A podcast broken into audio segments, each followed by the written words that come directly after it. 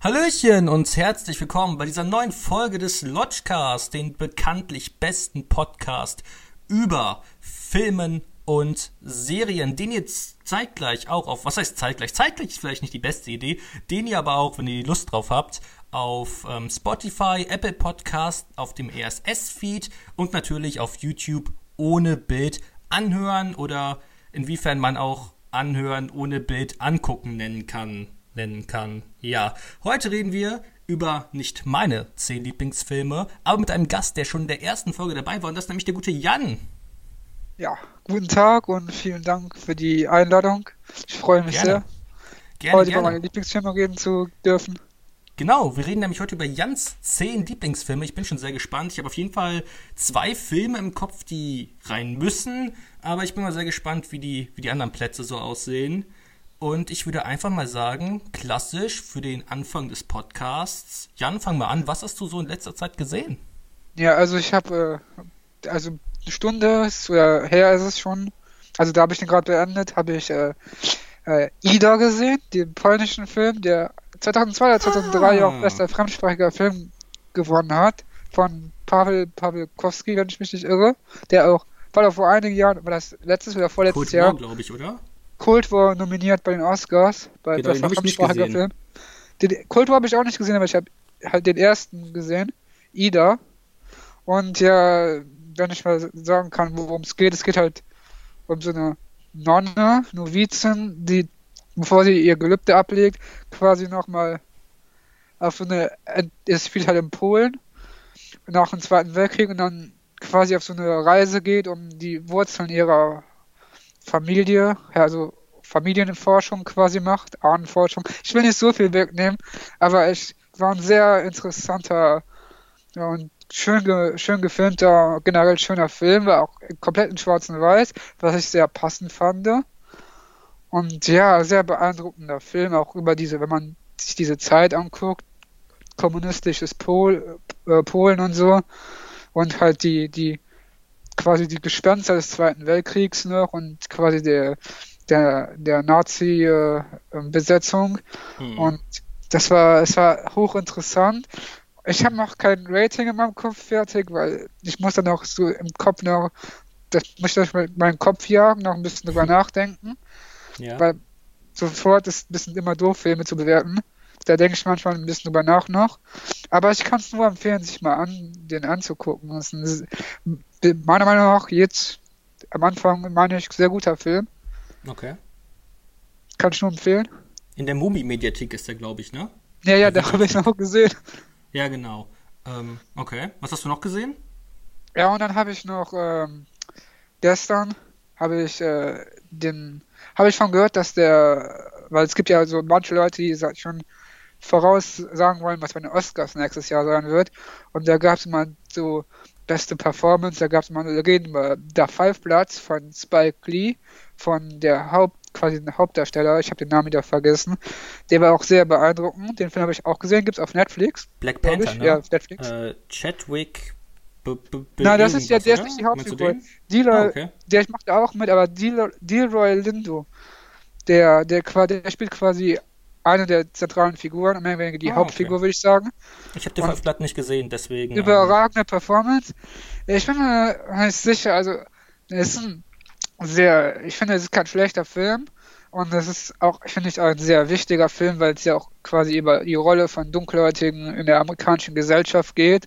Und hier der Film, wenn man darüber was sagen kann, es geht halt darum, dass halt diese fünf, vier Veteranen aus dem Vietnamkrieg, halt dunkelhäutige Veteranen, ähm, nach Vietnam zurückgehen, um quasi die, die Überreste ihres verstorbenen Freundes und Platoon-Leaders, der dann halt von Chadwick Boseman in Flashbacks gespielt wird, quasi bergen wollen. Und es beschäftigt sich halt mit Dunkelhäutigen in amerikanischer Gesellschaft als, oder auch als auch quasi die Rolle von dunkelhäutigen amerikanischer Geschichte beziehungsweise besonders im Vietnamkrieg das ist halt, fand ich sehr hochinteressant. Und, das glaube ich. Äh, und sehr, teilweise auch sehr, sehr beeindruckend. Und ich habe auch teilweise echte, so echtes äh, Archivmaterial aus dem Vietnamkrieg oder auch aus der USA aus der Zeit quasi benutzt. Oh, das ist cool. Also, aber irgendwie, es ist kein, meiner Meinung nach ist kein Meisterwerk, äh, verbissen, der war für mich jetzt nicht komplett rund, aber ich fand ein sehr wichtiger Film, den man sich auch ansehen sollte. Also ja. Okay, ähm, also jetzt um ein bisschen äh, Werbung zu machen für meine letzten äh, Gäste des Podcasts, ähm, nämlich den Controversial Cinema Club. Die haben eine Kritik zu dem Film gemacht und die fanden ihn beide nicht so toll.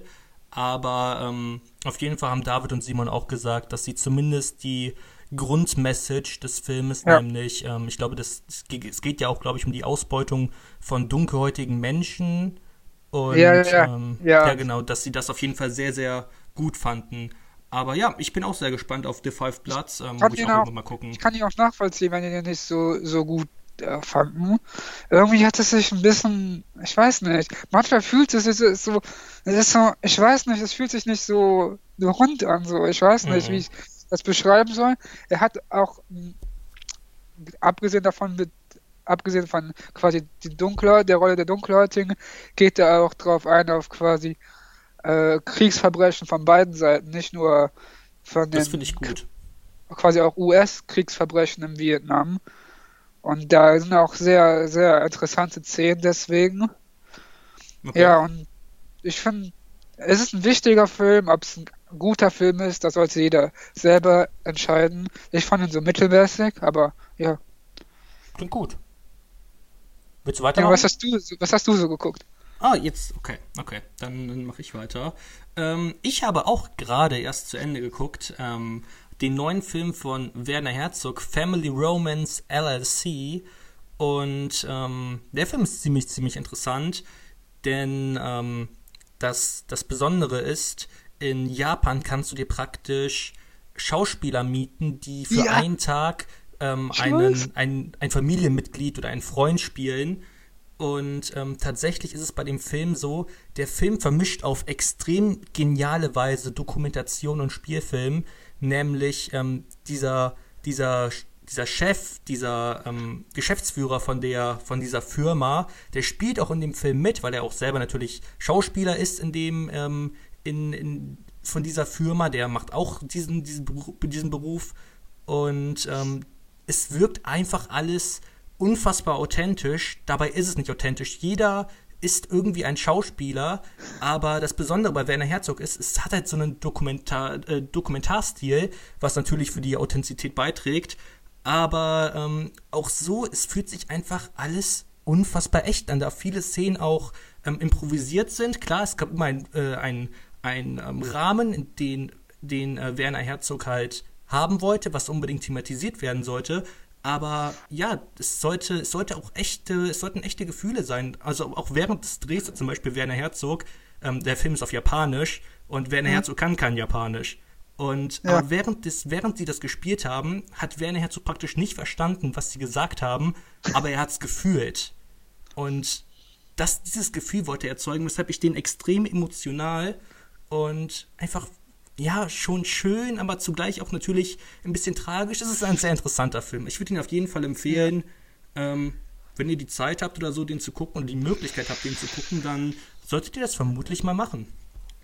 Und, aber ist das jetzt ja? eine Dokumentation oder Spielfilm? Oder ist das so, so ein Mischding, so quasi vom Konstrukt her, so wie Borat? So, weißt du, so, da, das ist ja auch so. Ja. Also, das ist keine also- Dokumentation, aber das ist ja, das geht da einfach hin und guckt, was passiert. Ist das so eine Art?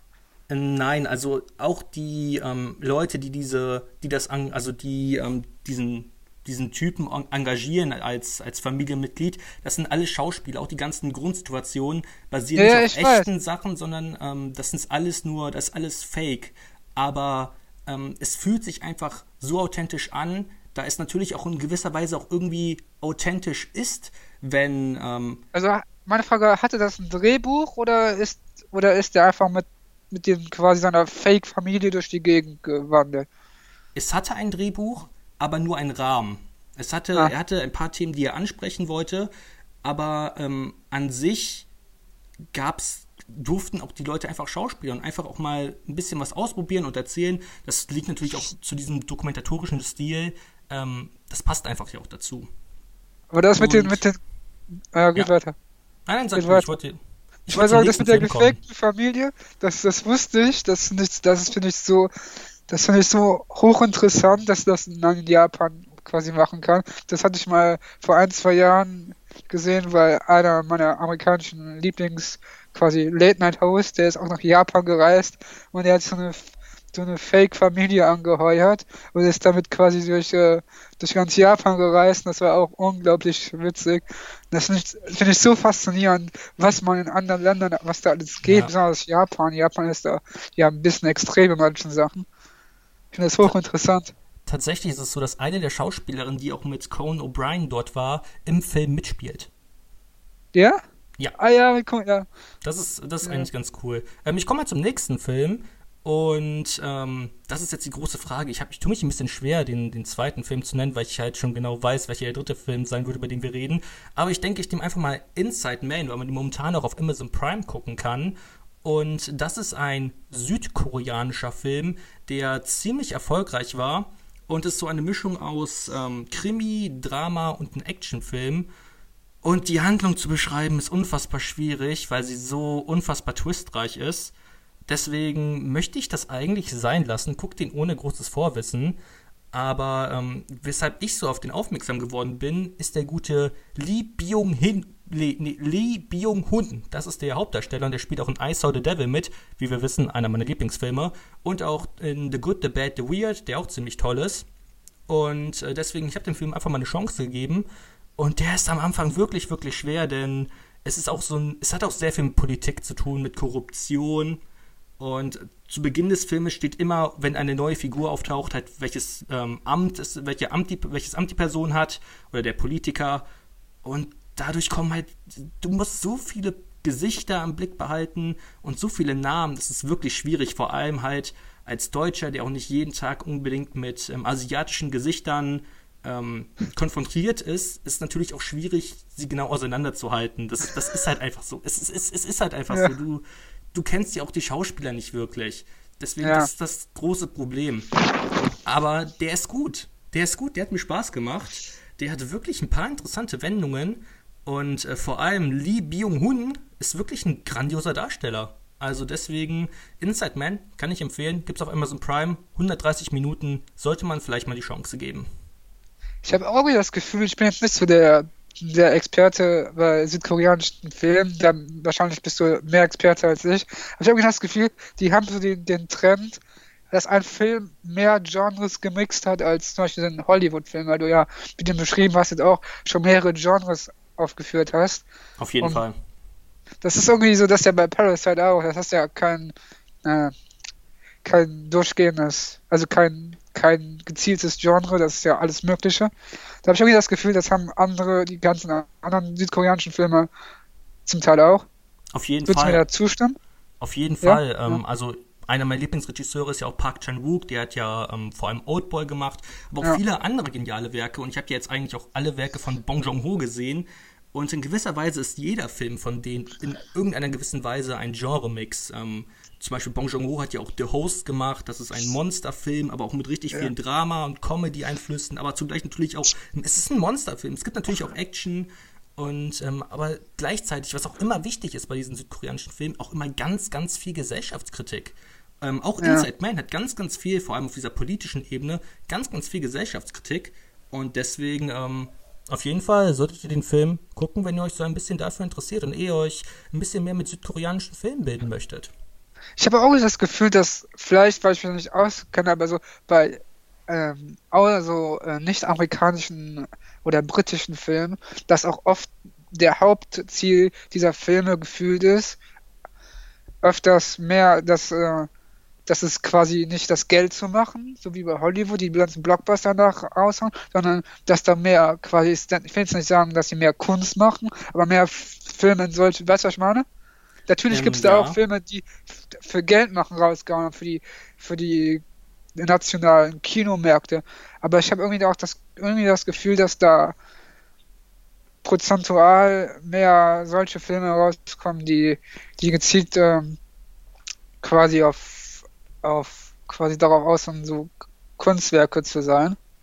Und das finde ich auch immer, das finde ich auch, auch ganz, ganz schön, dass das nicht so anscheinend nicht so kommerzialisiert ist wie, wie Hollywood. Vielleicht kenne ich keine.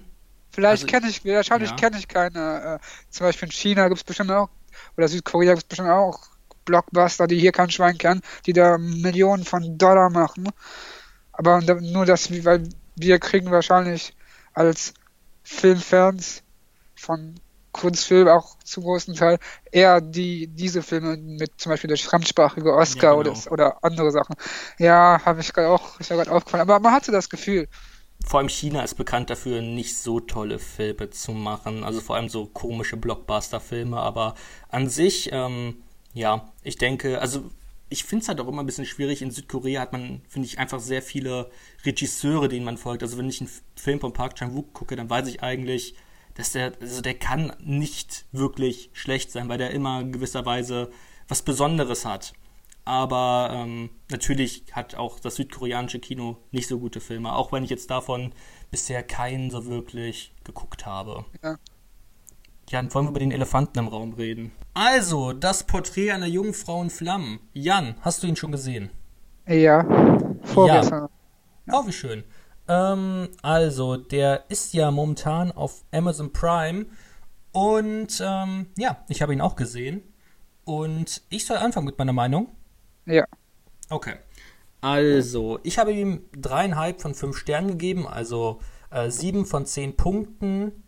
Und ähm, ich denke, der Film hat Aspekte, die man einfach nicht äh, schlecht finden kann. Zum Beispiel die, die schauspielerische Leistung, die Landschaftsaufnahmen, ähm, insgesamt, der Film hat einfach Aspekte, die, die richtig gut sind. Vor allem auch die Kameraarbeit. Ich denke da zum Beispiel an diese eine Szene, wo zwischen den, zwischen den Beinen der jungen Dame ein Spiegel ist und man sieht auf diesen, zwischen, auf, in dem Spiegel das Gesicht ähm, von der anderen Hauptfigur. Kannst du dich an die Szene erinnern? Ja, ja. Wo die, die malt? Ja, genau. Oh mein Gott, die ist wundervoll.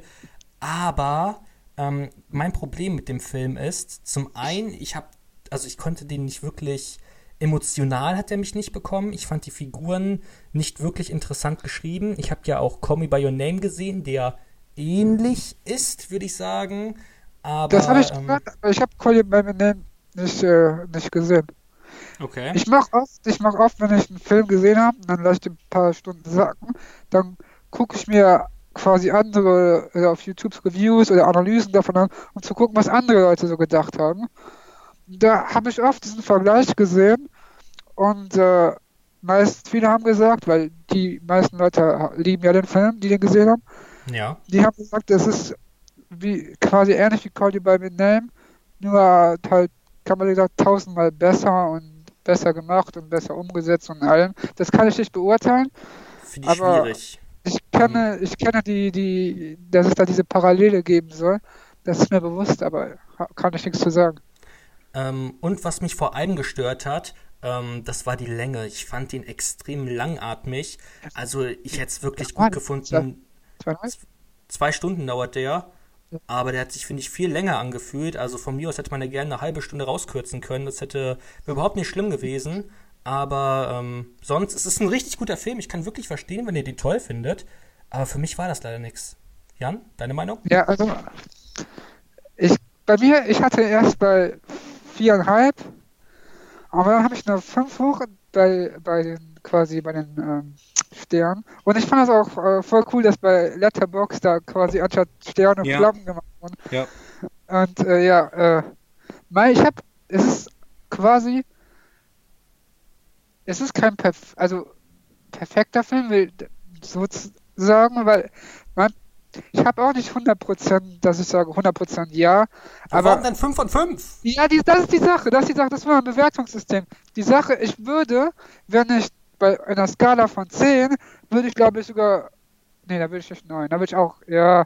Die Sache ist, die Sache ist, ich habe darüber nachgedacht. Ich hatte erst 4,5 und dann habe ich nachgedacht, von, von diesem quasi Kunstfilm, diese Artsy-Filme, so, da habe ich auch irgendwie an The Lighthouse gedacht, wie ich, wie ich auch quasi noch im Kopf die Liste der besten Filme vom letzten Jahr gemacht habe.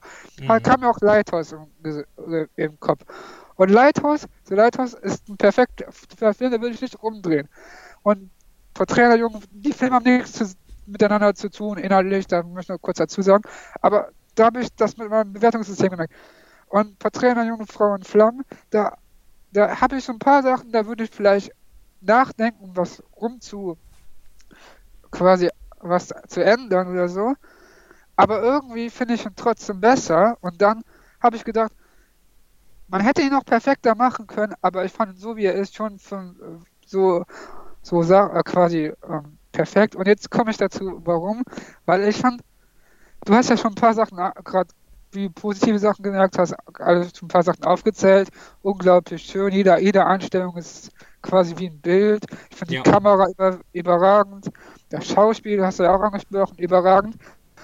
Und ich fand ihn auch sehr, ich fand auch sehr quasi interessant, wie er ähm, die, das ist nicht nur quasi nicht nur eine Liebesgeschichte, sondern auch ähm, quasi diese Beziehung zwischen ähm, Künstler und wie nennt man das?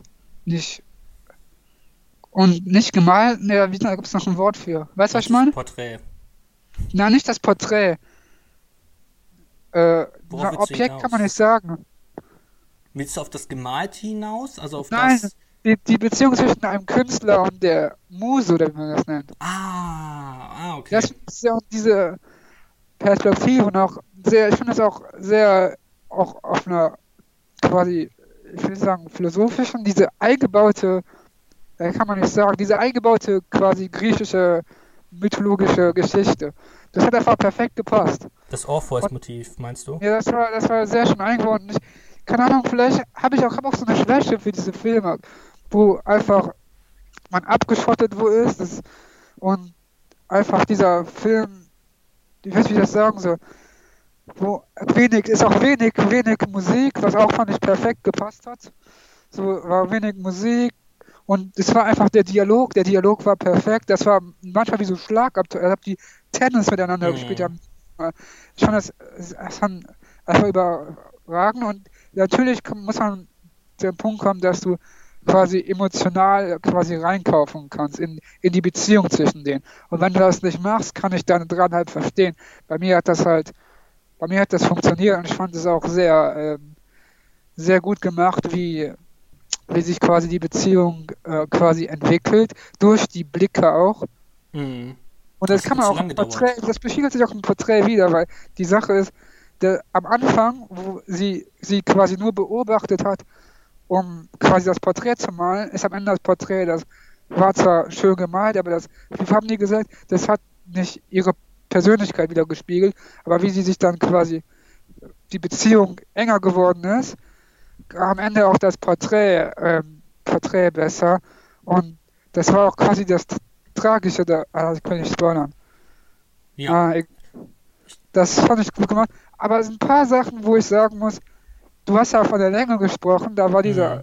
Subplot mit der mit der Haushälterin, sage ich mal. Weißt du oh, nicht, meine? Ja, ja, ja. Und ich es war da gerade eine sehr, finde ich, eine sehr interessante Szene geführt quasi mit dieser eine Szene fand ich sehr interessant. Ich, jetzt, ah, ich, kann jetzt nicht sagen wegen Spoiler, aber aber irgendwie habe ich nicht den Sinn in dem Film. Also natürlich hat man durch die ganzen Szenen dann quasi so gehabt, dass die näher zueinander kommen, so freundschaftlich auch so mit der Haushälterin. Aber ich weiß, das hätte man anders machen können. Ich bin mir damit nicht sicher. Und bei den Enden, es gibt ja drei Enden, so kann man sagen. Ich, ne? ich, vielleicht sollten wir jetzt nicht darüber reden, über die ich Enden, Ich rede nicht über die, äh, sagen, was die Enden sind, aber ich finde, man hätte das letzte Ende entweder streichen sollen oder mit dem davor tauschen sollen. Also ich kenne die drei Enden nicht. Ja, du hast sie doch gesehen. Die drei, die drei Enden? Ja, es gibt doch drei Sachen, wo man sagen kann, da drei Abschlüsse in der, in der Geschichte. Ach so meinst du das? Ja. Ich habe gedacht, du meinst von verschiedenen Schnittfassungen ja, Version. Nein, nein, so meine ich das. Man hätte das letzte streichen sollen, also die allerletzte Szene, oder mit der mit dem vorletzten Abschluss tauschen sollen. Hm. Ja. Mit dem im Museum. Ja. Ja, das stimmt schon. Ich weiß, die letzte Szene fand ich auch ein bisschen schwierig. Fand ich unbefriedigend. Ja, also da, aber trotzdem, ich finde, ein, ein 5 von 5, ein, quasi ein Meisterwerk muss trotzdem nicht 100% perfekt, sondern wenn es 95%, 98% Perfektion hat, dann ist es trotzdem noch quasi das mit dem Potenzial. Es ist ein Meisterwerk, hätte aber noch höheres Potenzial haben können. Und ich kann nicht weiter darüber reden, ohne ins Spoiler zu gehen darum. Und ich glaube, ich habe auch zu lange jetzt geredet. Äh, ich glaube, ich würde jetzt noch einen Satz vielleicht dazu sagen, nochmal zu ja. dem Wort Meisterwerk. Ähm, für mich ist es schwierig, dann die 5 von 5 mit Filmen wie Der Pate oder ähm, Apocalypse Now oder sonst wie in tollen anderen Werken halt gleichzusetzen, weil das machst du, indem du im Endeffekt die 5 von 5 stellst. Ja. Das ist das große Problem für mich, weil der Film, also für mich ist er auf jeden Fall keine 5 von 5 und wie es sich für mich angehört hat, ist auch für dich eigentlich nicht das Beste, was ja. also ein perfekter Film. Das ist er einfach nicht, meiner Meinung nach und deiner Meinung nach auch die nicht. Die Sache ist so mit dem Bewertungsskala, mit dem 0 zu 5, auch bei 1 zu 10 teilweise, du hast ein so großes Qualitätsspektrum von Filmen in der Filmwelt und dann hast du diese, musst du das jetzt 1 von 10 eintauschen, dass du manchmal denkst, okay, ich kann dir jetzt nicht volle Punkte geben, weil ich liebe dieses Meisterwerk und das finde ich 10.000 Mal besser. Aber andererseits, wenn du den näher quasi in die Mitte rückst, dann denk, denkst du, ja, der ist näher an den Film dran, den ich aber nicht ansatzweise zu gut finde. Dann willst du den weiter nach hinten schauen, aber das, das Spektrum ist einfach nicht groß genug. Weißt du, was ich meine? Ja, aber die hat ein kompletter Subplot nicht so darum, richtig gut gefallen. Ich weiß nicht, also, ich weiß nicht. Vielleicht, das ist ja auch genau der Punkt, vielleicht bei, bei, weshalb ich gesagt habe, man sollte vielleicht einen Lieblingsfilm erst einen Lieblingsfilm benennen, wenn man ihn mindestens zweimal geguckt hat. Ich, ich habe ihn zweimal ja, gesehen. Ja, ja, nein, nein, nein, das war jetzt auch gar nicht darauf gemeint. Ja. Aber ähm, du, bei einem Film ist es auch wichtig, den mehrmals zu gucken. Und nach dem ja, ersten Mal gucken kannst du den auch gar nicht richtig, gar nicht richtig einschätzen. Und deswegen, ähm, ja, es ist, es ist vielleicht schwierig. Es gibt ja auch viele Leute, die sagen, ich gebe beim ersten Mal gucken nie eine 10 von 10. Was ich nicht, was ich nicht richtig finde, was ich jetzt, wo, also ich bin gerne jemand, der auch direkt beim ersten Mal gucken, wenn es ein richtig, richtig krasser Film ist, ähm, die 10 von 10 gebe. Aber ähm, ich, es, es ergibt schon natürlich auch irgendwie Sinn. Ja, ich kann das nachvollziehen mit den, weil äh, mir ist auch schon mal passiert, ich habe einen Film geguckt und habe gesagt, boom, 5 von 5 oder 10 von 10 und dann habe ich ein zweites Mal geguckt oder manchmal auch eine Stunde, zwei drüber nachgedacht und dann habe ich gemerkt, hm, nee, das ist eh doch eher viereinhalb oder nur vier. Mhm. Darum kann ich das verstehen. Darum habe ich auch quasi diese Sache, dass ich erstmal ein paar Stunden über einen Film nachdenke, bevor ich den überhaupt bei Letterbox oder so bewerte. Okay, Jan, weißt du auch, welche Filme 10 von 10 sind? Ich denke mal deine Lieblingsfilme. Ähm, wir haben jetzt sehr lang über, über das, das Gerät, was wir so in letzter Zeit ja. geguckt haben. Ich glaube, wir sollten langsam auf das Thema kommen. Ähm, also, ja. Ja. Bei, bei Lieblingsfilmen ist immer so, ich weiß nicht, ob ich den alle 10 von 10 geben würde. Ja, da muss ich, ja, mal gucken. Hat eigentlich teilweise, eigentlich größtenteils schon. Die Sache ist nur, Lieblingsfilme sind für mich Filme, die ich gerne gucke. Und es gibt 10 von 10 Filme, die nicht meine Lieblingsfilme sind, die trotzdem 10 von 10 Filme sind. Und es gibt Filme, die ich gerne gucke, die ganz klar nicht 10 von 10 sind. Ja. Also von da, ja. Aber meistens denke ich schon, dass ich meine Lieblingsfilme gut bewerte. Also soll ich jetzt mit dem mit 10, mit Platz 10 anfangen oder soll ich erst die Honorable Mentions sagen ich die so einstreuen? Fang mit einer Frage an, ich will es doch erraten. Ja, ja. Achso, okay. Ja, dann, dann fang direkt an mit der 10. Und bei, bevor okay. wir die Top 3 machen, kommen deine Honorable Mentions. Okay, ja, ja. Okay, den Film. Den Film hast du auch natürlich auch gesehen. Und ähm, ja, wie soll ich das Frage? Es ist, äh, es ist ein Horrorfilm. Ein Horrorfilm? Dann ja. sage ich, es ist ähm, The Witch? Ja. Oh, krass, den in deiner Top 10 hätte ich nicht gedacht. Doch, ich liebe den Film. Oh, krass.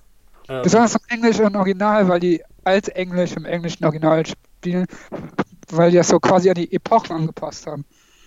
Okay. Ähm, ich, erzähl, warum du ihn liebst. Ja, ich finde einfach, es ist vielleicht nicht der qualitativ der allerbeste Horrorfilm. Hereditary, weil ich ja auf deiner Liste war, ja, der ist natürlich. Nummer uno! Ja, Nummer uno. Der ist qualitativ besser, deutlich, würde ich sagen. Aber ich gucke den Film einfach gerne, weil erstens, ich mag so, es ist ja auch so ein geschichtlicher Film, so ein Period Piece und ich mag sowas auch und das ist so ein Period Horrorfilm. Und ich finde ihn einfach, die Atmosphäre ist einfach diese, du fühlst dich unwohl, aber du fühlst dich irgendwie gerne unwohl. Und diese, diese, ich weiß nicht, diese Atmosphäre, die hat mich schon quasi beim ersten Mal gucken, wie ich den hatte, schon da, da gepackt. Und das ist auch so immer so, im Gegensatz zu modernen, vielen modernen Horrorfilmen, ist es, du, du weißt nicht, was abgeht, so. Mm. Und das, das finde ich so, das finde ich so gut. Das ist einfach nur, ich finde es einfach nur genial. Und es thematisiert ja auch theoretisch auch so ein bisschen, so ein stichtelt das so an, so Hexenverfolgung. In, auf jeden Fall. Auf ja, jeden ja. Fall. Und da ich, ich liebe den Film, ich gucke ihn gerne, das ist mein Lieblingshorrorfilm. Obwohl ja. es nicht der beste ist. Ich, ich kann die da eigentlich nur unterschreiben. Also zu meiner Schande, ich habe The Witch tatsächlich bisher nur einmal gesehen. Ähm, das vor, ich glaube, zwei, drei Jahren. Ich habe jetzt auch in letzter Zeit immer wieder versucht, den irgendwo zu kaufen, aber ich weiß nicht, irgendwie, irgendwie haben die äh, Läden, wo ich meine Filme kaufe, nie diesen Film da und das regt mich immer ein bisschen auf. Aber ähm, The Witch ist auf jeden Fall richtig toller Film und vor allem hat Anya Taylor Joy, oh mein ja. Gott. War oh die erste Gott. große Rolle oder so, ne? Ja. Ja, und sie ist so gut. Ja. Sie ist so unfassbar gut in diesem Film. Ja, bestimmt. Richtig stark, richtig, richtig stark. Und ich finde einfach auch, ähm, der, der schafft es, eine richtig krasse Atmosphäre zu erzeugen, aber schafft es vor allem zu Beginn gar nicht so explizit zu sein, oder? Der, ja. der wird doch erst gegen Ende so dieses explizitere, ähnlich wie Hereditary. Dieser Horror, dieser, dass genau. man den Horror wirklich sieht, so weißt du? Genau. Der quasi den Horror-Antagonisten, sag ich mal. Genau, und das ist so gut gemacht. Ähm, also The Witch ist auf jeden Fall ein richtig, richtig toller Film. Auf jeden Fall. Ich habe irgendwie ist auch so, am Anfang und gegen Mitte des Films, da, da, da, da fragst du dich so, ist der Horror auch echt oder ist das nur bei denen in den Köpfen, mhm. weißt du? Ja. Und das, das finde ich auch so. Ja, ja, auf jeden Fall. Willst du mit Platz 9 weitermachen? Ja, Platz 9, ich glaube, hast du, hast du nicht gesehen. Oh, der ist was? von äh, aus dem Jahr, ich meine 2017. Warte, ich guck mal kurz nach. Okay, ich habe eine Ahnung. Ist es Leave No Trace? Nein, der ist 2018, nein. Hm, 2017? Ja, der ist, ähm, der ist, der 2017, das ist, glaub, die, wenn ich mich nicht irre, die angeblich letzte Rolle von Daniel Day-Lewis. Oh, das ist, ähm, Phantom Thread, ähm, ja. am Seidenen Faden. Den ja, habe ich gesehen. Der Seidenfaden, ja. Den hab oh, ich gesehen. dieser Film.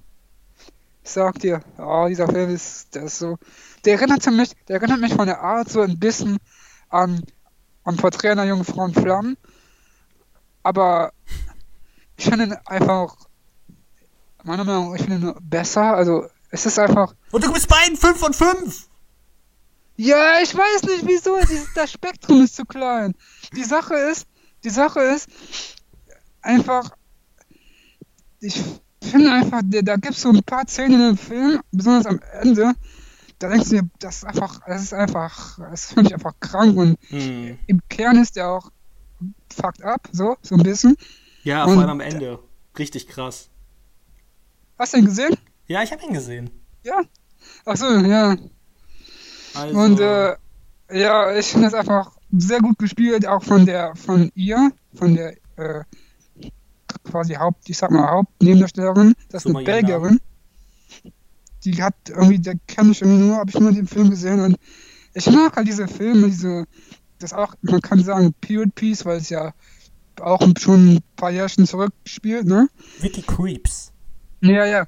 Und diese, das ist einfach auch so eine, so eine Beziehung zwischen, zwischen, ich sag Künstler und, und Moose. Nur halt, ich weiß nicht, ich, ich finde es einfach sehr, ich bin, wenn ich einen Film gucke, ich habe einfach so viel Spaß daran, wenn du beim mehrmals gucken, dir fallen viel mehr Details noch auf und Daniel Lewis ist einfach überragend und es ist einfach immer auch so eine angespannte Atmosphäre und der lässt dich auch, ich, mich lässt der auch nachdenken so über... Dass du an dem Spaß hast, also klar, der, ich finde den gut, aber das ist, also ich bin froh, ihn einmal gesehen zu haben und dann nie wieder.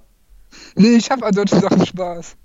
Ich weiß nicht. Also ich kann genau das gleiche sagen wie zu das Porträt einer jungen Frau in Flammen. Tolle Schauspieler, tolle Kameraarbeit, alles toll, alles toll. Mir zu langatmig. Und ja, ich, ich habe ich liebe solche Filme. Diese, von dieser Art dieser Filme. Ich find, und damit, an diesen habe ich, ich habe daran am meisten Spaß, von dieser, dieser Art von Film. Oh, krass. So, auch sehr wenig Soundtrack und immer diese, das sind diese Filme, wo du jeden einzelne Bewegung der Figuren hörst. So. Ja, mir ist der Soundtrack einfach, immer wichtig. Ja, das ist einfach. Soundtrack-Typ. Manchmal ist kein Soundtrack auch. Ich, ich finde einfach so. Ja, auf jeden Fall. Aber für mich ist, also für mich ist es immer sehr schwer, wenn da kein Soundtrack ist, ähm, so, also er muss halt trotzdem für mich noch unterhaltsam und, und ähm, so ein gewisses, ähm, so gewisse Spannung erzeugen. Für mich ist das ohne Soundtrack immer unfassbar schwer, einfach ja. dem Gezeigten zu folgen. Ja, bei mir ist es so, manchmal mal diese Filme, du guckst den so und du bist einfach von Minute eins, bist du einfach, du kannst deine Augen, du kannst nicht mehr weggucken, du bist einfach so angespannt und sitzt auch mhm. so angespannt im Sessel und guckst einfach nur diesen, diesen Film, wie der sich vor dir entfaltet, egal wie langsam der Film ist und das war bei der der Fall. Ich fand den, ich fand den, ich weiß nicht warum, aber ich hatte Spaß daran. Keine Ahnung, ist vielleicht ein bisschen komisch, aber. Ist doch schön. Also, ja, ich meine, es ist ja auch Paul Thomas Anderson, das ist ein grandioser Regisseur und deswegen, äh, ja, toll. Also wenn er dir gefällt, ich bin, ich bin einfach nur froh, dass ich den jetzt einmal gesehen habe, weil der ist gut, aber ja, wie schon gesagt, nicht. Äh, wie sagt man im Englischen, not my cup of tea? Ja, not my cup of tea. Ja. Okay. Noch weiter. Nummer 8, äh, den, äh, den haben wir beide gesehen. Wir haben beide zusammen im Kino gesehen. Der ist. Im Kino? Ja, der oh, ist relativ nein. neu. Und du hast nicht 1917 reingepackt, oder? Nein, nein, nein, nein. Oh, ich wollte schon sagen, das, das können wir nicht im Podcast ansprechen. Die Leute rasten aus über meine Meinung. Nein, Alter, den haben. Das müsste dieses Jahr gewesen sein. Oh mein Gott, ich weiß es. Jojo Rabbit. Ja! Ich oh, Jojo Rabbit ist geil. Lass mich mal anfangen. Ich, Aber ich, da stimmt, da muss ich sagen, die habe ich nur einmal gesehen, ne? Ja, okay, das passt. Das passt bei Jojo Rabbit. Der ist doch jetzt auf Blu-ray raus, den sollst du dir vermutlich kaufen. Ja, den muss kaufen. Und ich, es ist einfach Taika Waititi. Ich, ich ja. finde, sein bester, es ist nicht sein lustigster Film, aber ich finde es sein bester Film. Er ist unglaublich lustig. Er ist nicht so lustig wie What We Do in the Shadows. Aber ich finde diese Balance zwischen Tragik und Comedy, ist in diesem Film so, so perfekt gemacht. Und ich bin eh auch ein Fan von Satire. Und ich finde find den Film unglaublich geil. Der hat der so tolle Figuren. Ja. Also. Unglaublich ich, gut gespielt auch. Ich möchte, also, also klar, Scarlett Johansson ist toll, ähm, der Junge ist äh, toll, Thomas McKenzie ist toll, aber was vor allem für mich richtig, richtig toll ist, ist auch die Figur von Sam Rockwell. Ja! Also die Figur von Sam Rockwell, ich die ist absolut unterschätzt. Ja, ja. Der, der ist auch gut. Oder also, äh, Stephen Merchant, dieser ähm, Gestapo-Typ. Ja, die Gestapo-Szene, die ist so toll. Also, Jojo Rabbit, der ist bisher auch mein Anwärter auf bester Film des Jahres. Vom letzten Jahr? Also für mich des Jahres 2020. Ja, ich gucke immer nach Awards-Season hier, darum. du machst ja das einfach, weil wenn du dieses Jahr guckst, dann machst du das vielleicht doch nicht. Ja, du weißt noch nicht. Aber du gehst halt Parasite und so aus dem Weg. Wenn du den dieses Jahr auf die Liste geht. Aber obwohl, vielleicht kommt dieses Jahr auch so ein krasser Film raus. Wer Tenet, weiß, ne? Dune, all die Sachen kommen ja auch noch, ne? Ja. Also, ähm, oder hoffentlich kommen die Sachen noch. Aber ähm, Jojo Rabbit, richtig, richtig toller Film. Aber ich finde auch, der hat, also der ist natürlich auch einfach lustig und schön, aber der hat auch so tragische Szenen, wo, ja, wo mir der. Das ist der Mix. Ja, wo mir, wo mir der Hals, also wo mir ein Kloß im Hals war, so sagt man's, ne? Ja. Und ähm, Richtig, richtig geiler Film. Fand, ja. ich, fand ich toll. Dann. Platz 7, den hast du auch gesehen. Hoffe ich mal. Ja, du musst den gesehen haben. Ja, das ist mit Abstand der, ich glaube, mit Abstand der älteste Film auf meiner Liste. ist ein ich bin Klassiker. vom Tod. Nein, da habe ich, gar nicht, hab ich gar nicht. Ah, oh, scheiße. Egal. Nein, ist es nicht. Noch älter oder jünger? Warte, warte, bin, warte, was ist nochmal? Ich glaube. 67 ist, glaube ich, Spielen das Lied vom Tod. Oder 68. Müsste älter sein. Älter, dann Psycho. Bis in der richtigen Gegend. Es ist nicht Psycho, nicht Spielen das Lied vom Tod. Oh mein Gott. Gib mir noch einen Tipp. Sag mir das Genre. Es ist, äh, es ist von Hitchcock. Es ist das Fenster zum Hof? Ja. Oh, okay. Ja. Grace Kelly. 1954. Grace Kelly, oh mein Gott. Ja. Darf ich über Grace Kelly reden? Ja, ja. Oh mein Gott, Grace Kelly. Ähm, also, ähm, Grace Kelly ist, glaube ich, die, die tollste Person, äh, die auf dieser Welt jemals war. Nein, aber ähm, ich muss sagen, ich liebe sie als Schauspielerin, auch in Über den Dächern von Nizza oder bei Anruf Mord, alles Filme von Hitchcock. Sie ist so eine grandiose Schauspielerin und ich habe mich einfach in sie in diesem Film verliebt. Aber auch James Stewart ist richtig, richtig toll. Ja, und ja, das Fenster vom Hof, ne, ist halt, ich finde, das ist, das, das ist wirklich eines, meiner Meinung nach, eines der größten Meisterwerke der Kinogeschichte. Boah, findest du es der beste Film von Hitchcock? Ist der beste Film von Hitchcock, ja. Boah. Viele würden sagen Psycho oder Vertigo, ich sag Fenster ich zum Hof. Psycho. Ich wäre Psycho. Und ich glaube, ich, ich würde auch noch ein paar andere Filme vor das Fenster zum Hof nennen. Ich mag den, aber ich, ich finde, der hat noch, also ich finde zum Beispiel auch bei Anruf Mord vielleicht noch einen Ticken besser. Aber es ist, es ist schwierig. Einfach die Idee und die Umsetzung, dieses, dass der einfach nur am Fenster sitzt, der ist ja. ja. Und wenn du den öfters guckst, dir fallen viel mehr Details auf, was da alles in diesem Hof passiert. Und ich finde das unglaublich faszinierend, das zu gucken. Ja. Das ist einfach, das ist einfach Wahnsinn. Also für mich, unglaublich. also für mich war das Problem, das einzige Problem von das Fenster zum Hof, und das ist wirklich also, das ist jetzt ein kleines Problem, aber für mich war die Auflösung ein bisschen zu auffällig. Klar, da, es geht gar nicht in diesem Film um die großartige Auflösung, mhm. diesen großartigen Twist.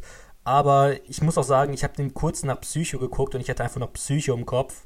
Und deswegen. Ja, Psycho ist von diesem Twist natürlich besser, aber, aber ich finde einfach von, äh, von von der filmischen Machart, ich finde einfach von der, um, von der Idee und der Umsetzung dieser Idee, manchmal finde ich es faszinierend, wie simple Sachen einfach so gut umgesetzt werden, also ja. so gut sein können. Du musst nicht so 10.000 Twists und bla bla, obwohl der hat ja auch einen Twist, aber du musst nicht so alles so richtig krass haben, manchmal brauchst du, kannst auch was Simples haben. Ich finde auch die Kameraarbeit in dem Film ist bahnbrechend. Ja. Also und die ganzen Sets, ich meine, sie haben das ja auch wirklich gebaut. Ja.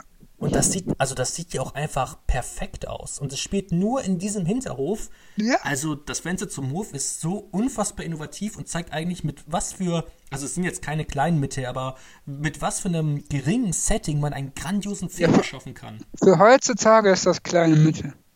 Ja, für heute, ja gut, aber ich würde jetzt auch, das ist ein bisschen unfair, ich würde sagen, für damals. Ja, okay, was, das stimmt nicht. Für damals vielleicht mit den ganzen Bauen und alles vielleicht, aber es ist trotzdem nur dieses eine Setting. Und das ist so grandios gemacht. Ja, das, da, ja, ich sag ja, guck immer, wenn du öfters guckst, wird sie, wird immer mehr lieben. Ja, das glaube ich, das glaube ich. Also, ja, oh mein Gott, ich bekomme gerade ein bisschen Lust auf das Fenster zum Hof. Ja. Was habe ich heute Abend noch vor? Gar nichts? Hm? Vielleicht?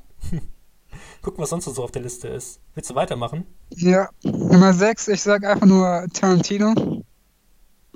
Pulp Fiction? Nein.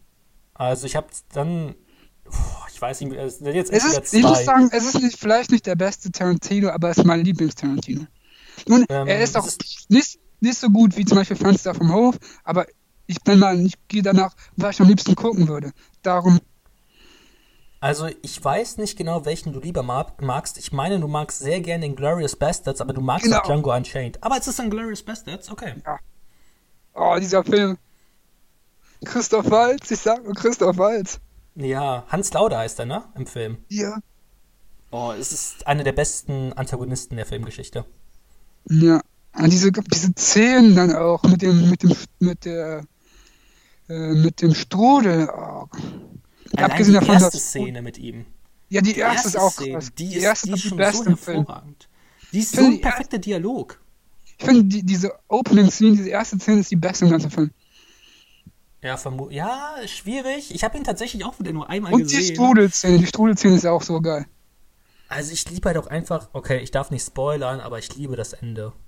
Ja, ja, okay, das Ende so. Also das, die Strudel, die, diese Strudelszene und das am Anfang ist einfach, einfach nur krass. Diese Spannung am Anfang, diese ersten ja. Szene ist einfach und die Strudelszene auch. Die ist momentan auf Netflix, also falls ihr den noch nicht gesehen habt, den Glorious Bastard, solltet ihr das vermutlich tun. Und da spielt hier Schweiger mit, Jan. Ja, ja. Nice. Ja, der Film ist einfach, macht mir einfach am meisten Spaß von allen Tarantino-Filmen. Ich finde, das ist einfach so ein perfekter Film, wo du sehen kannst, wie, wie klasse Dialoge geschrieben sein können. Ja. Also, das ist vielleicht der beste Dialogfilm in Tarantinos Geschichte. Ja, kann, ja, kann sein, kann gut sein. Also, also es ist nicht der beste Tarantino. Nein, das, das jetzt mein einziger... Hollywood, das wissen wir. Nein, nein. Doch. Das Fass machen wir jetzt hier nicht auf, aber wir alle wissen, das ist der beste Film Tarantinos Geschichte. Aber ich akzeptiere auch Pulp Fiction. Pulp Fiction ist deutlich besser. Ja, darüber Weil's reden wir jetzt nicht, aber egal. vielleicht, vielleicht. Ich kann das akzeptieren. Wenn ich okay. ein Auge zudrücke. Aber, Nummer 5. Ja. Oder willst du noch was sagen? Nö, eigentlich nicht. Ich habe hier nichts zu sagen, Jan. Ja, wie, warte, wie soll ich sagen? Es ist äh, einer, ich will nicht sagen einer der verrücktesten Filme, aber das hilft mir nicht viel weiter. Einer ja, der verrücktesten Filme. Ist, wie, wie, wie soll ich sagen, bis es nicht direkt weiß? Verrückt. Hm. Jan, der Film? Gibt's sowas? Nein. Oh, verrückte Filme. Ich glaube, ich brauche noch einen Tipp. Ich sage nur herausragender, wie wird der ausgesprochen? Ralf Jan Feins? Ralf Feins. Ja. Ähm, der spielt ja in verrückten Typen? Was? Äh, verrückt ist das falsche Wort, der Film ist einfach. Stehe ich gerade auf dem Schlauch? Du meinst aber jetzt nicht sowas wie Schindlers Liste, oder? Nein, nein, nein. Ich wollte schon sagen, bist du, bist du verrückt, sowas als Lieblingsfilm zu betiteln? Okay, ich mach's dir ganz einfach. Ich ganz einfach. Ein Film von einem Regisseur, der sein eigenes Genre ist. Tarantino? Nein? Was? Wo spielt Rolf, wo spielt Rolf Fiennes mit in so einem, ich weiß es, gib mir noch ein, oh mein Gott, ich, ich werde das richtig Anderer peinlich. Schauspieler, der noch mitmacht, warte. Ist es nicht Skyfall? Nein, ein anderer Schauspieler, der noch mitmacht, ist äh, William Defoe? The Grand Budapest Hotel? Ja! Oh mein Gott, der gehört zu deinem Lieblingsfilm? Ja, ich liebe diesen Film. Oh, damit habe ich wirklich nicht gerechnet. Ich liebe diesen Film, der ist so geil. Okay, Wes Anderson ist echt sein eigenes Genre, da hast du recht. Ich hab gedacht, da kriegst du sofort, weil ich der so verklickt bei dir. Nein, das war. Irgendwie habe ich Bro Fiennes nicht so wirklich im Kopf, wenn ich an den Film denke. Ah, oh, ich finde diesen Film so unglaublich geil. Ist vielleicht nicht der beste Film, aber der Film ist unglaublich geil. Oh, der Film ist so unfassbar kreativ. Und das richtig absurd so auch noch. Ja. Also, der hat so tolle Momente. Oh, Willem Dafoe ist in dem Film auch so klasse. Ja. Eigentlich ist alles an dem Film klasse. Ja. Sagst also hat, Und diese, da gibt es diese Szene, wo die, im, die so im Hotel, wo die, ähm, wo die auf einmal alle rumballern. Ja. Die ist grandios. Das ist so geil. Und das die ist ja auch quasi grandios. so fake echte Geschichte. So, die sagen zwar nicht, dass das quasi quasi Nazis sind, mm. aber die die beändern ja die, die quasi die Buchstaben. Aber das ist so quasi angelehnt. Das, das ist einfach. Ich liebe den Film. Ich weiß nicht, was ich noch sagen soll. Also, ich habe immer so viel Spaß, den zu gucken ich mag den auch extrem gerne. Ich finde, der hat auch, der hat auch, also der Film hat, finde ich, auch viele Twists und die sind so unfassbar charmant in den Film eingebaut. Halt aber auch in dieser ganze, dieser ganze Superlativ an Cast. Also wer spielt da mit? Ja. Bill Murray, Edward Norton, Adrian Brody, Jeff, Jeff Goldblum. Goldblum. Oh mein Jeff Gott, Goldblum. Jeff Goldblum ist toll. Jeder, gefühlt jeder spielt dort mit. Also. Saoirse Ronan. Saoirse Ronan. Ähm, oh mein Gott, der spielt doch. Aber Timothy Chalamet spielt nicht mit, ne? Nee. Hm. Auf jeden Fall toller Film, ja, kann ich unterschreiben. Grandios. Krass, damit habe ich nicht gerechnet. allein diese ganze Gefängnissache ist so krass. Ja, ja, das meinte ich mit, das meinte ich jetzt mit Twist. Ähm, das ist auch richtig cool gemacht. Also der ist halt so abwechslungsreich. Ja. Wie eine Achterbahnfahrt. Ja. Also, ich liebe halt auch, weil ich an dem Stil von Wes Anderson mag, ich mag dieses ähm, symmetrische. Und äh, der hat ja auch ein sehr, ja. also dieses, dieses quadratische Bild, das er ja hat, ist auch immer sehr symmetrisch. Das, das, oh, das hat so einen ganz eigenen Look und das mache ich extrem und die gerne. die Sets immer. Ja, die Sets sind phänomenal. Ich freue mich auf The French Dispatch, also ja. cool werden. Hast du, da gibt es dazu diesen, es gibt ja von Screen Junkies, die machen ja die Honest Trailer und die haben, machen ja manchmal einen über einen Regisseur und die haben auch einen über Wes Anderson gemacht. Den habe ich gesehen, ja. Ja, das ist der, das ist der beste, die jemals gemacht haben. Das ist so geil. Wo die immer diese Muster, die immer wiederkehren in den ganzen Filmen, so Schauspieler, äh, also diese, dann was die machen und dann was und wo und dann wird das immer so zusammengemixt in 10.000 ja. Sachen so. Das ist immer Krass. Ist ein wunderbarer Film. Den in deiner Top 10, damit habe ich nicht gerechnet. Damit habe ich nicht. Ja, ich würde jetzt nicht in meinem Top 10 tun, wenn es darum geht, was sind die besten Filme, aber ich habe so viel Spaß mit dem Film. Das glaube ich. Ich habe auch viel Spaß mit dem Film, aber den haben wir, glaube ich, das erste Mal zusammengeguckt, ne? Als, also als ich das erste Mal den gesehen habe. Das kann sein, ja. Ich meine, ja. haben wir den zusammengeguckt. Ja, der, der ist ziemlich cool. Willst du weitermachen? Ja. Nummer 4 ist ein Film, den äh, ist ein äh, Animationsfilm, den Animationsfilm. ich äh, noch nicht so lange her, dass ich ihn das erste Mal geguckt habe und ich habe den seitdem zweimal geguckt. Oh, ein Animationsfilm von Disney. Danach, danach hast du mir gesagt, guckt noch die und die und die Filme von dem weiter, oh, aber das habe ich noch nicht getan. Oh mein Gott, ich weiß, was es ist. Mein Nachbar Totoro. Ja. Oh mein Gott, mein Nachbar Totoro ist super, aber du wirst doch so viele andere Filme von Ghibli mehr lieben. Aber ich finde, ich finde, das ist einfach, wie ich den Film geguckt habe, der auch beim zweiten Mal, das ist einfach der, der, wie soll ich sagen, der, du bist wieder ein Kind, wenn du den Film guckst. Richtig, das schafft der Film richtig, richtig gut. Und das ist quasi dieser warmherzigste Film, den ich wahrscheinlich jemals gesehen habe. Und es ist mit Abstand der beste, obwohl, ab, ja, König der Löwen kommt vielleicht noch, ja, trotzdem würde ich sagen, es ist der beste Animationsfilm, den ich jemals gesehen habe. Kann ich verstehen, der ist grandios. Also gut, du hast Your Name noch nicht gesehen. Ähm, ja, ich habe die anderen noch nicht gesehen, aber stand jetzt. Your oh, Name ist aber auch nicht Ghibli. Ja, das aber von den ganzen anderen Ghibli-Filmen habe ich eigentlich keine anderen gesehen. Darum kann ich jetzt nicht sagen, das ist der beste Studio Ghibli-Film. So. Ich habe nur den gesehen. Aber Stand jetzt ist das mein Lieblingsanimationsfilm. Bruder, da kommen noch einige Und ich fand auch den Soundtrack, der Soundtrack so war so geil. Insgesamt die, die ganze Figur des ähm, Totoro heißt ja auch dieses Wesen, oder? Also, ich denke mal, ja. ähm, das ist so genial designt. Mhm. Das hat so einen eigenen Charme, es ist so liebevoll. Ja, toller Film. Ich habe den auch, glaube ich, das letzte Mal letztes Jahr geguckt.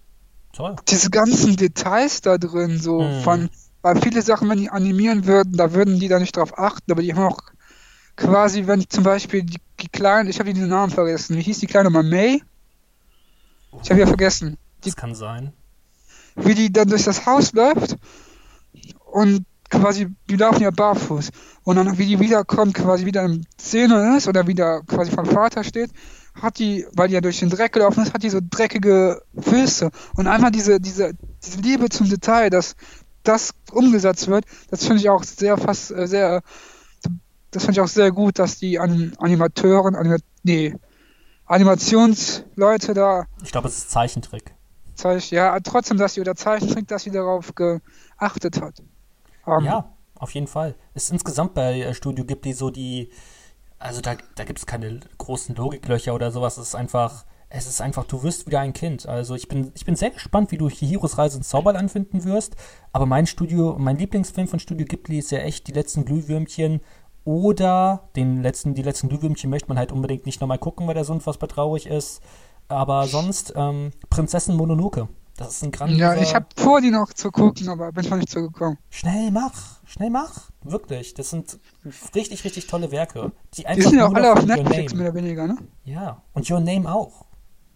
Ja, ja. Muss ja. ich auch gucken, gebe ich zu. Schnell, schnell. Sonst ist der eines Tages weg, Jan. Kann man sich auch noch auf Blu-ray kaufen. Ja, aber ja. ob du es glaubst oder nicht, die Animes sind immer richtig, richtig teuer. Ja, dann gebe ich mal etwas mehr Geld aus. 25 Euro oder so kosten die. Das ist schon pro Blu-ray ist schon viel.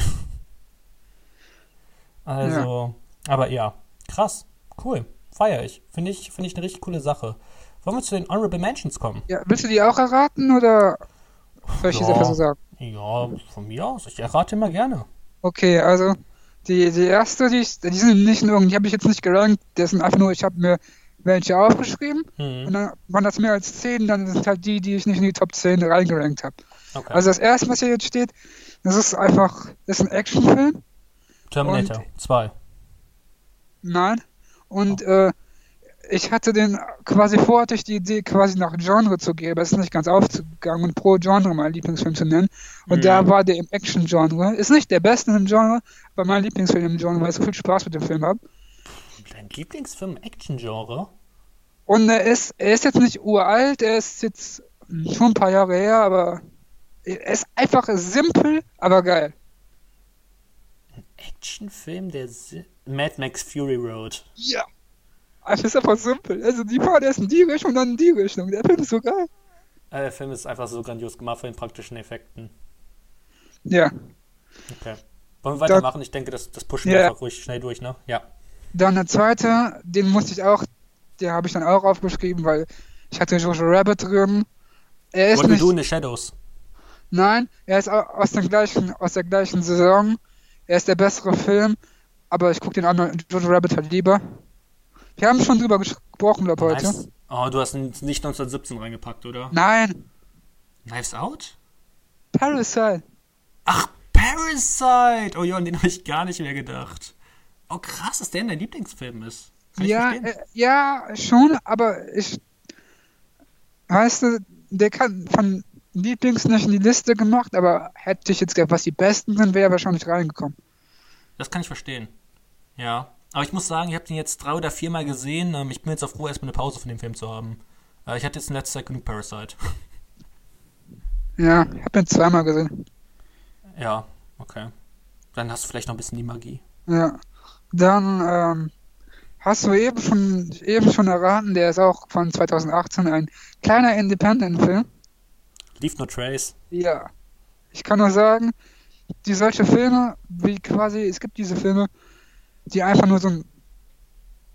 Als ob das ein echtes, als ob du quasi so eine Dok Dokumentation machst von etwas, was im echten Leben ist. Du, du fängst an, an einem Punkt zu, aufzunehmen und irgendwann hört es auf. Und du nimmst, filmst so Abschnitt aus dem Leben einer realen Person, weil das allzu, oder realen Leuten, weil das allzu real an sich fühlt.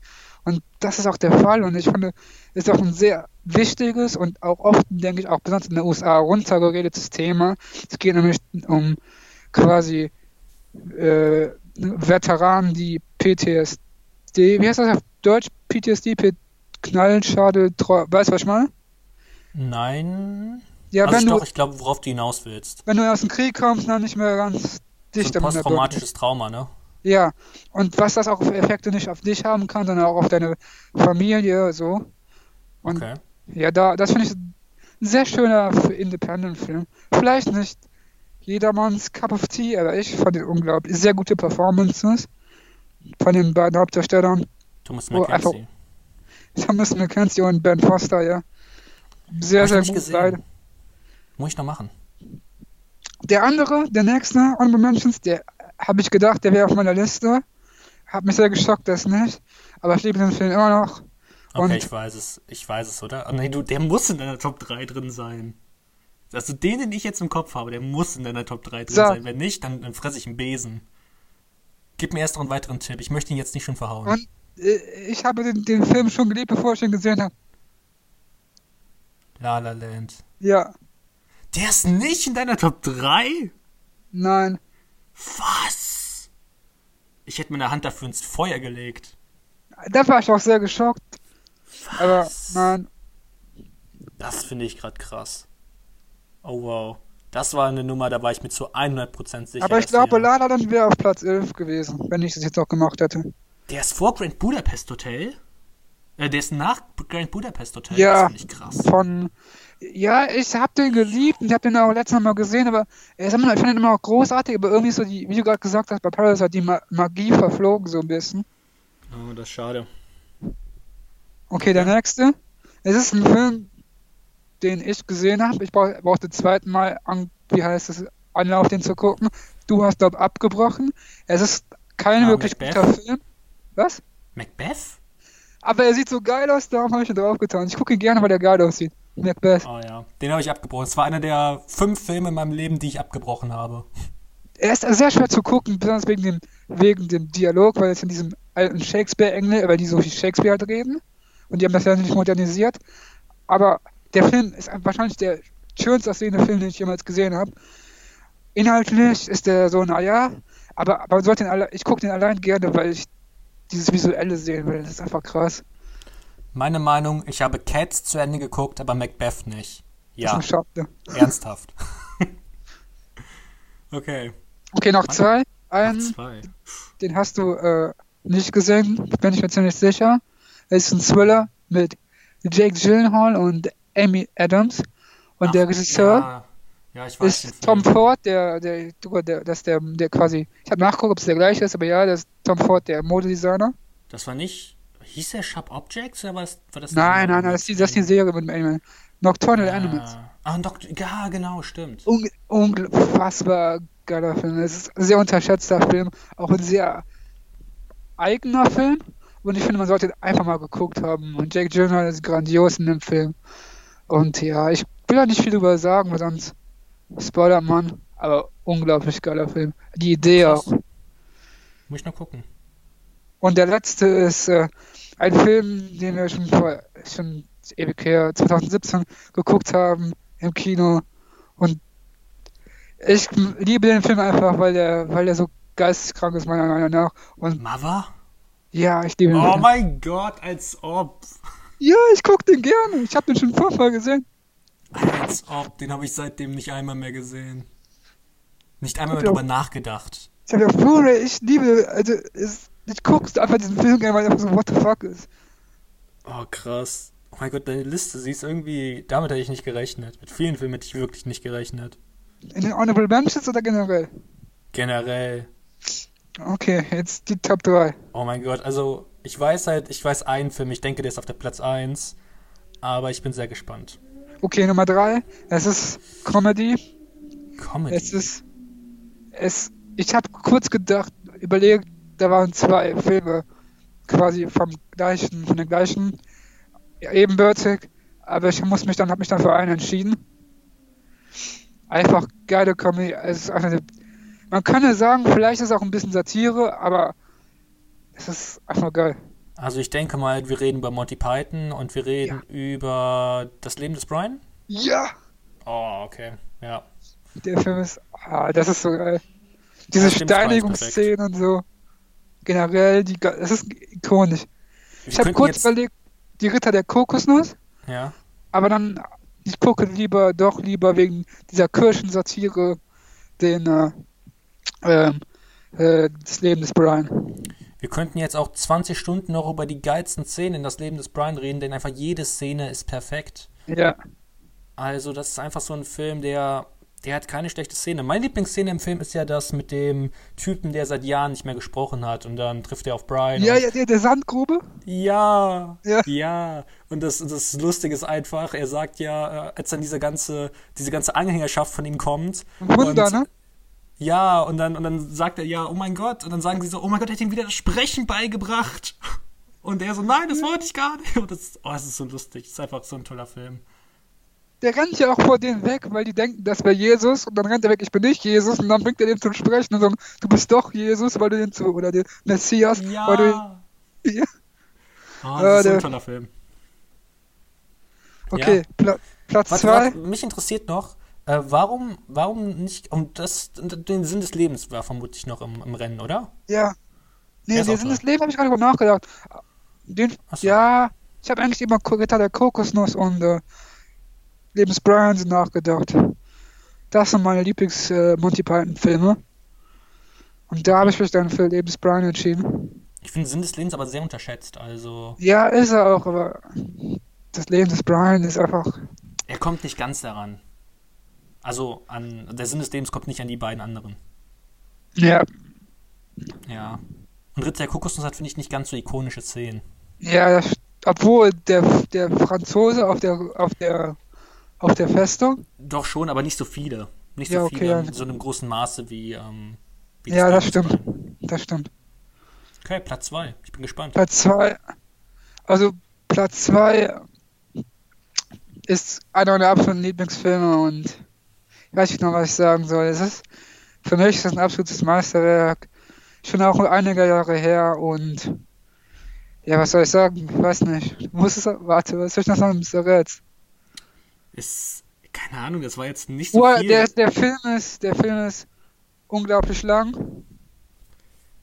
Ich kann mir nicht vorstellen, dass er auf Platz 2 ist. Ich sag's jetzt aber einfach, es ist, es ist doch nicht der Herr der Ringe, oder? Nein, nein, nein, nein, nein, nein. Der ist auch unglaublich lang. Aber nein. Nicht ganz so lang, glaube ich. Nicht ganz so lang wie Herr, obwohl mein Extend, so ja. Nicht ganz so lang wie Herr der Ringe. Also die Herr der Ringe-Version, die ich gucke, die Extended Version sind länger, aber der ist auch schon relativ lang. Apocalypse das Now? Kriegsfilm. Apocalypse Now. Ja, okay. Ja, Kann ich verstehen. Also, die Helikopterszene und einfach der Film an sich, wie quasi die menschliche Psyche im Krieg und wie der immer quasi verrückt, die immer mehr in den Wahnsinn gehen und dann der Colonel am Ende. Ah, oh, der Film. Ja. Das, ich finde ihn hypnotisierend. Es ist ein perfekter Film. Ey, unglaublich, dieser Film. Ich Marlon weiß, Brando, Alter. Ja. Marlon Brando. Also es gibt ja immer wieder Leute, die sagen, dieser letzte Akt, der gefällt denen nicht und sie, der passt nicht in den Film, aber ich muss sagen, der passt wie die Faust aufs Auge. Das ja, finde ich mit das Beeindruckendste am ganzen Film. Dieser letzte Akt, wo wir den Wahnsinn des Colonel E. Kurtz, heißt er so? Ich weiß es nicht mehr genau. Ich weiß, was auch irgendwann wieder genau heißt. Aber auf jeden Fall, Apocalypse Now ist ein perfektes Gesamtwerk. Die Effekte sind, also was heißt die Effekte, die, die ganze, einfach alles, wie das aussieht, das ist, es ist einfach ein perfekter Film von vorne bis hinten. Hm. Ich muss endlich Horse of Darkness gucken. Das ist die Doku bei den, über Apocalypse Now. Und ich, bin sehr gespannt. Hab ich noch nicht gemacht. Ich auch nicht. Ich ja. muss, will die echt unbedingt gucken. Ist halt Coppola, ne? Francis Ford ist halt Coppola. Also, ich glaube, ich will, oh, ich weiß nicht, ich weiß nicht genau, ob ich ihn vor den ersten der Pate stellen würde, aber das ist auch so eine schwierige Sache. Ja, schwer, ne? Ja. Das ist echt, keine Ahnung, das ist echt, als würdest du fragen, Max, dein erstes Kind lieber oder dein zweites? Das erste, natürlich. Der Erbe. Spaß.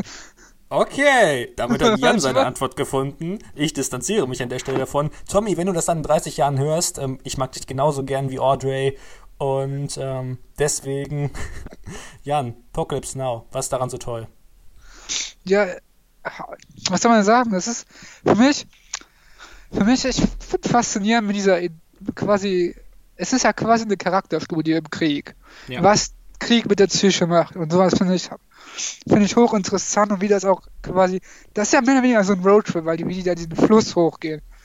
Das ist ja nicht wie andere Kriegsfilme, wo die an der Front kämpfen oder so, die gehen ja da quasi, ziehen ja durch das Kriegsgebiet durch. Quasi, ich habe ja eine Mission und das ist ja wie so ein Roadtrip, diese Fluss entlang und wo der immer mehr in diesen Wahnsinn geht, in diesen Krieg rein, der kommt ja auch gerade erst dahin, um die Mission zu machen und wie der immer mehr in den Wahnsinn abdriftet und meiner Meinung nach wird der mit der Zeit immer mehr wie der Colonel, den er töten soll. Ja, auf jeden Fall. Das ist nicht faszinierend. Dann hast du bisher nur die Redox-Version gesehen. Hast, dabei hast du bisher nur die, äh, ja, die Redox-Version gesehen. Die Kinofassung, Jan, die ist noch besser. Die ist noch besser? Ja, also ich finde die Kinofassung besser, weil ich die Französische Aber die ist nicht so lang, ne? kann. Zweieinhalb Stunden. Aber die Redox-Version ist länger, ne? Ich glaube 200 Minuten. Ja, also, guck, warum willst, du wenig, warum willst du weniger haben, wenn du auch mehr haben kannst? Weil daraus 45 Minuten Franzosen bestehen, die ich überhaupt nicht leiden kann. Ja, ich finde die okay. Franzosen gehören zum Vietnam dazu, weil Vietnam eine französische Kolonie war. Die sind integral in die Geschichte rein. Ich glaube, ich würde den, vielleicht, vielleicht wird der Final Cut das perfekte für uns, weil da sind die Franzosen aber nicht so lang. Der ist ja, ja. gerade auf Mubi, also ja. Vielleicht ist das, vielleicht ist das die perfekte Version von Apocalypse Now. Also was für mich eigentlich schon die Kinofassung ist. Und für dich die Redux-Version. Aber ja. ja, die Eins. Ich habe sie gerade schon genannt, ne? Ja, und das ist nicht ein Film, das sind alle drei, alle drei Herr der Ringe. Für mich ist es ein Werk. Das ist das Beste, was jemand. Meiner Meinung nach ist nicht nur mein Lieblingsfilm, sondern meiner Meinung nach ist das. Ich würde sogar so hochgreifen und. Ah, es da kann man nicht verhängen, aber. Das sind da kann man sagen, das sind die besten Filme aller, Zeiten. Für es ist einfach, kann es gerne so sein, für mich nicht. Aber ich liebe es. Es ist einfach, für mich, es ist einfach perfekt, perfekte Umsetzung von Herr der Ringe an sich, die Bücher sind schon ein Epos und diesen Epos einfach perfekt umgesetzt, perfekt adaptiert. Und das sind einfach Filme, die sind alles episch, personell, haben Drama, haben Horror, hat alles, was das Herz begehrt. E epische Schlachten, so kleinere Momente, Themen von Freundschaft und, und, Krieg und Industrialisierung, das ist ja alles auch theoretisch eine Metapher Herr der Ringe, aber da muss man ja auf die Bücher zurückgreifen. Aber ich finde, kein, keine, keine Buchadaption hat es geschafft, abgesehen von Herr der Ringe, also so gut geschafft, dass die Buchvorlage zu, umzusetzen, zum Leben zu bringen, wie äh, ähm, wie Herr der Ringe. Und ähm, besonders die Extended Version finde ich einfach nur, das ist nochmal, meiner Meinung nach nochmal besser als die Kino-Version. Und ich bin generell auch ein Tolkien-Fan.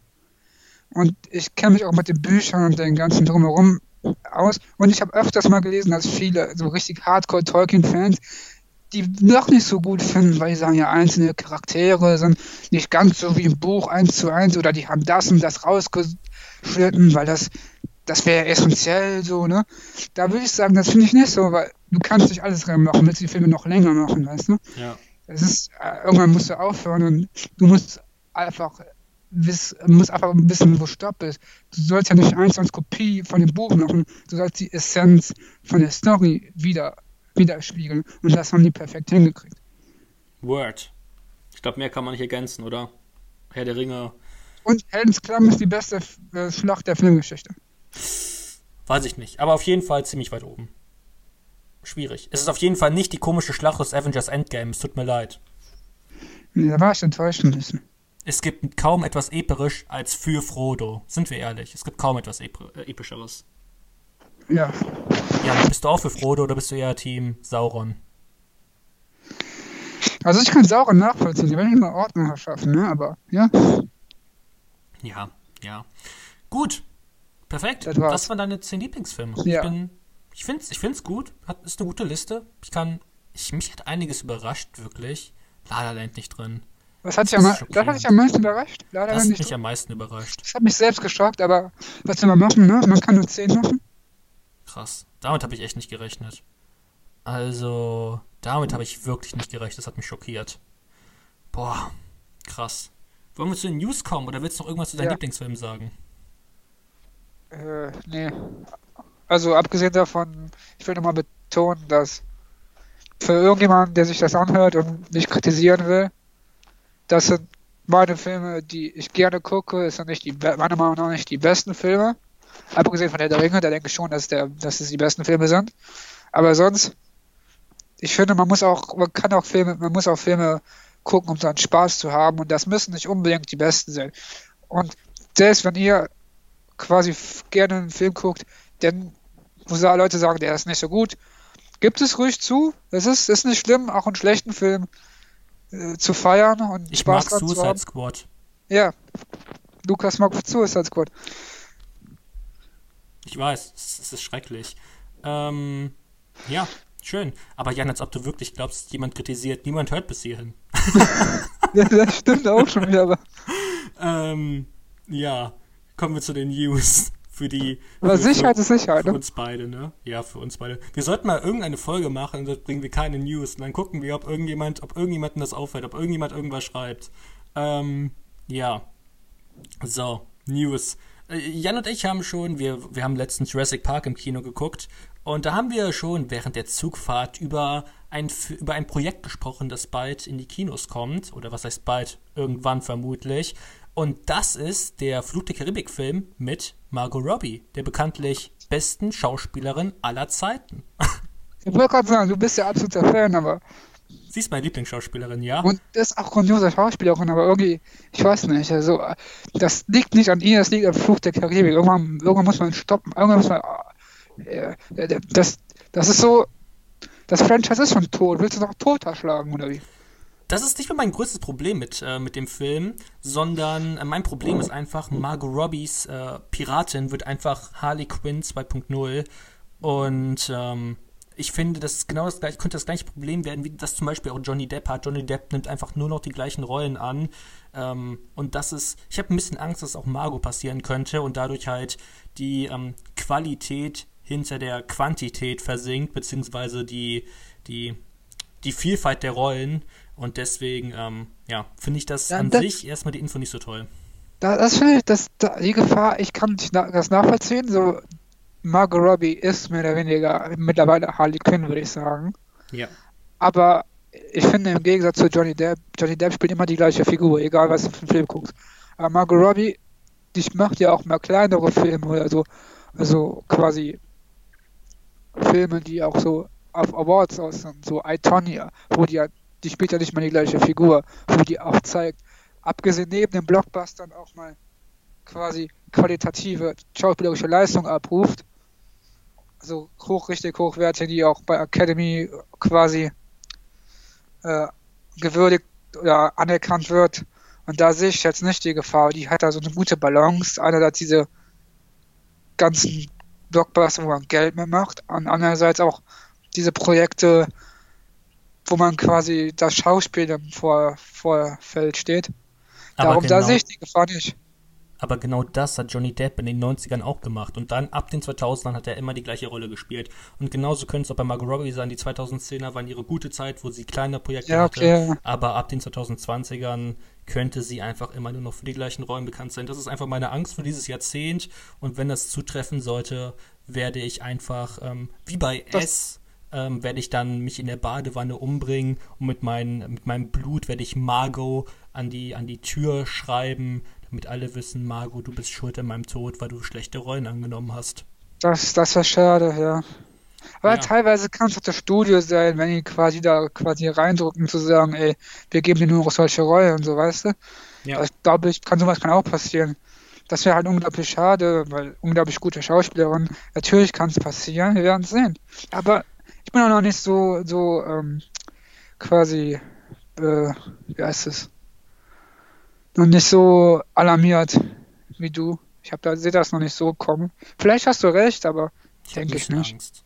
Ähm, ah ja, und was ich vielleicht dazu noch sagen sollte, Fluch der Karibik 6 mit Johnny Depp ist noch geplant. Ähm, das wird ein eigener, ähm, eigenes Spin-off äh, der Pirates of the Caribbean Reihe mit Margot Robbie. Also es wird nicht Flut der Karibik 6, sondern Flut der Karibik 6 wird Stand jetzt immer noch mit Johnny Depp zumindest in irgendeiner Form kommen. Da ist nämlich eine Information, die irgendwie ja. ziemlich verschleiert wird. Flut der Karibik 6 ist jetzt nicht mit Margot Robbie. Nee, ich, für mich ist das, das quasi das Alien-Syndrom, weißt du? Ja. Du hast gut, der erste Film dann irgendwann, du kannst dich aufhören, irgendwann wird es schlecht und dann versuchst du es, um es gut zu machen, machst du es weiter, aber du machst es nur noch schlecht. Also du sollst ja. irgendwann aufhören. Man muss wissen, wo man aufhört. Ja, genau, das ist insgesamt ein riesiges Problem. Ich, ich sag Und Johnny Depp kann selber nicht mehr Jack Sparrow spielen. Haben wir ja in Flut der Karibik 5 gesehen. Das war quasi nur eine Imitation. Flut der Karibik 5 ist mit das Schlechteste, was ich jemals in meinem Leben ja. gesehen habe. Ähm, ja, und ich habe noch eine andere News, was keine wirkliche News ist, aber ich wollte es einfach mal erwähnen, falls ihr den Film noch nicht gesehen habt. Who Wall Street ist ab jetzt auf Netflix, also falls ihr nichts zu tun habt, drei Stunden Martin Scorsese, Leonardo DiCaprio, solltet ihr tun. Ach, und ja. hast du noch, ich, ich habe noch eine Sache, hast oh. du mitbekommen mit der Erweiterung der Academy?